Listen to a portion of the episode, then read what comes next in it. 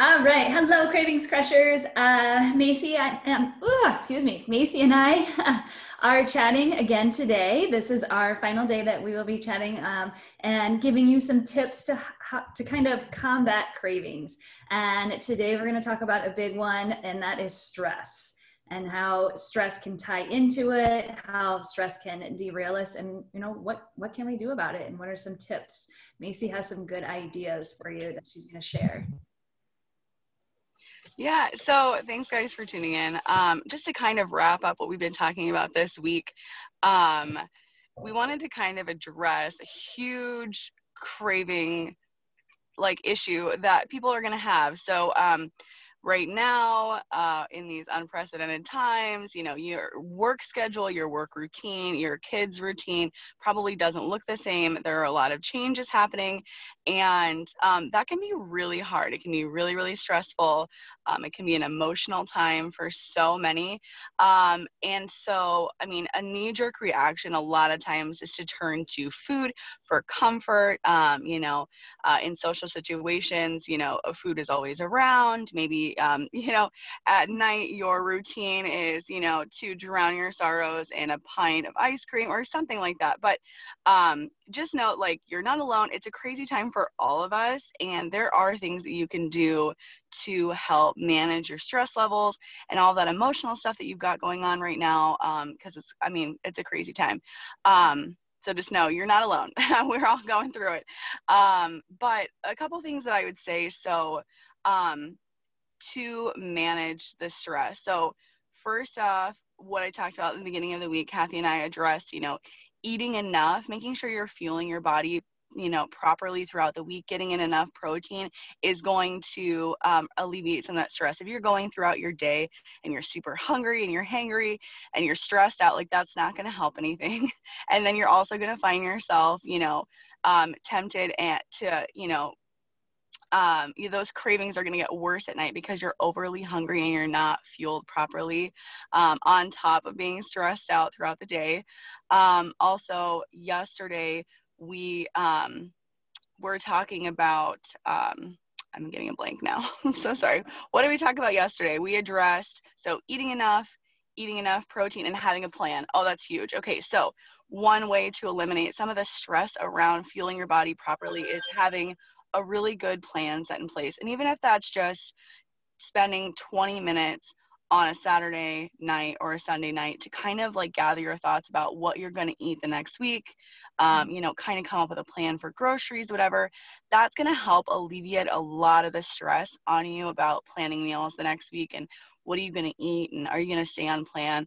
Um, but then, so to talk about managing really the emotional stress that everybody's going through right now, like finding something to replace that habit. So say maybe right now you you know get off of work or you're you're done you tuck your kids into bed um, at the end of the night and you just veg out and you watch netflix and you know you find yourself wandering in the kitchen and just eating a bunch of junk right?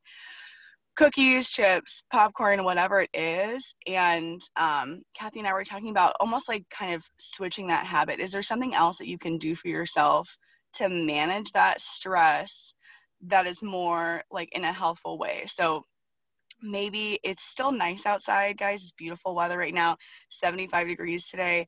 It'll still probably be nice this evening. Could you take a 10 minute walk, you know, by yourself? You know, listening to an audible, like an uplifting podcast or a book.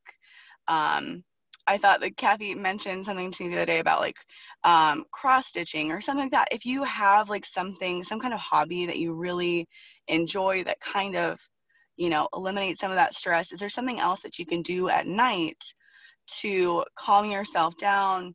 Um, paint your nails, uh, take a bath, read a book, something like that, instead of turning to food and junk food specifically as that comfort do you have anything to, to follow up on that? Well, I was just going to say, I think with a lot of us, um, at nighttime, it kind of it runs into just a, a simply of, of, something of just keeping your hands busy, you know, and that's where I was going with the knitting mm-hmm. thing, because you know, snacking, you're when you're sitting down and just kind of vegged out, you're almost looking for something to do, and so mm-hmm. if you're eating, so if something else that you can do, then it kind of takes that that away a little bit. Um, we also during challenges, I always talk about. I call it um, just because I like to change the name of things and jazz things up. Um, I call it the rainbow effect, and I actually I think it's called like the bright light or something like that. Like there's a study behind it. Um, but anyways, what it is, and it's basically kind of like what we talked about yesterday and having a plan, but it's having a plan when something like that happens, when that craving hits, you should already have a plan. So if that craving for ice cream hits at night, um, then I know that my plan is already set that I'm going to walk around the block one time. And then when I get back, if I still want the ice cream, then I'm going to portion some up and have some. Um, if I don't, then great. If I do, then I'm not going to beat myself up over it because I did what I said I was going to do. And then I'll have the ice cream. And it kind of goes, you know, it, it, you hope that um, it kind of goes into a cycle of, you know, maybe the first time you'll do the walk and you'll have the ice cream. Maybe the second time you'll do the walk and have half of the ice cream. Maybe the third time you'll do the walk, or maybe the third time you'll do the walk and still have the ice cream. You know, it's it's a process, but at least it's it's setting you up to make good choices, and it's starting to break that habit. Um, yeah, I love that. I love that recommendation. Um, and it all is about breaking those habits. So if it's something that you've done to comfort yourself for a really long time like that, you know, give yourself lots of grace because that can take some time to build. I mean, what do they say? It takes a long time to build new habits. Um, and so if it doesn't look perfect, uh, you know, give yourself lots of grace. Like I said, this is a crazy time right now. And, you know, you're already doing such a good job at just trying to take care of yourself, better your health, work out, drink water, you know, eat healthily. So definitely, you know, be proud of yourself. You're trying to better yourself, but you know, cravings, that's a big thing. Stress is going to be a big thing. Um, and overcoming that, like you can totally do that, but, but building new habits is going to take time.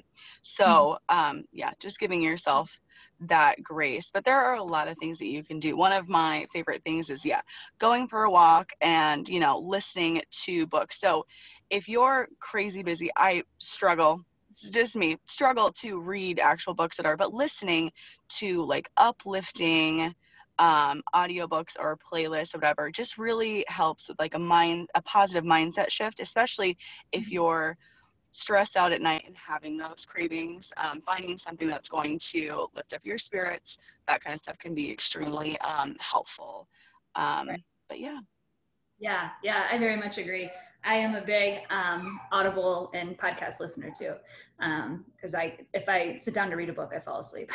so I am I'm definitely with you with you there 100% on that. Um, yeah, and I think um, a big thing. Oh, did I lose you? You're muted. okay, I'm back. That's okay.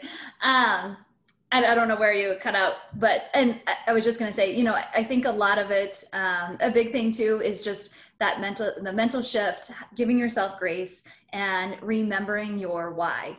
You know, remembering why you have those goals, and I think it's always a good thing to do to have those goals, whatever your goals are. You know, the the reason why you're doing something, have that there so you can see it every single day um, read it every single day. So another reason, you know, when those cravings hit, you have that goal at the front of your mind um, and trying to process that too. And know your whys. You know, I can't, um, we encourage fit members a lot of time, whatever your goal is, then we'll ask them why.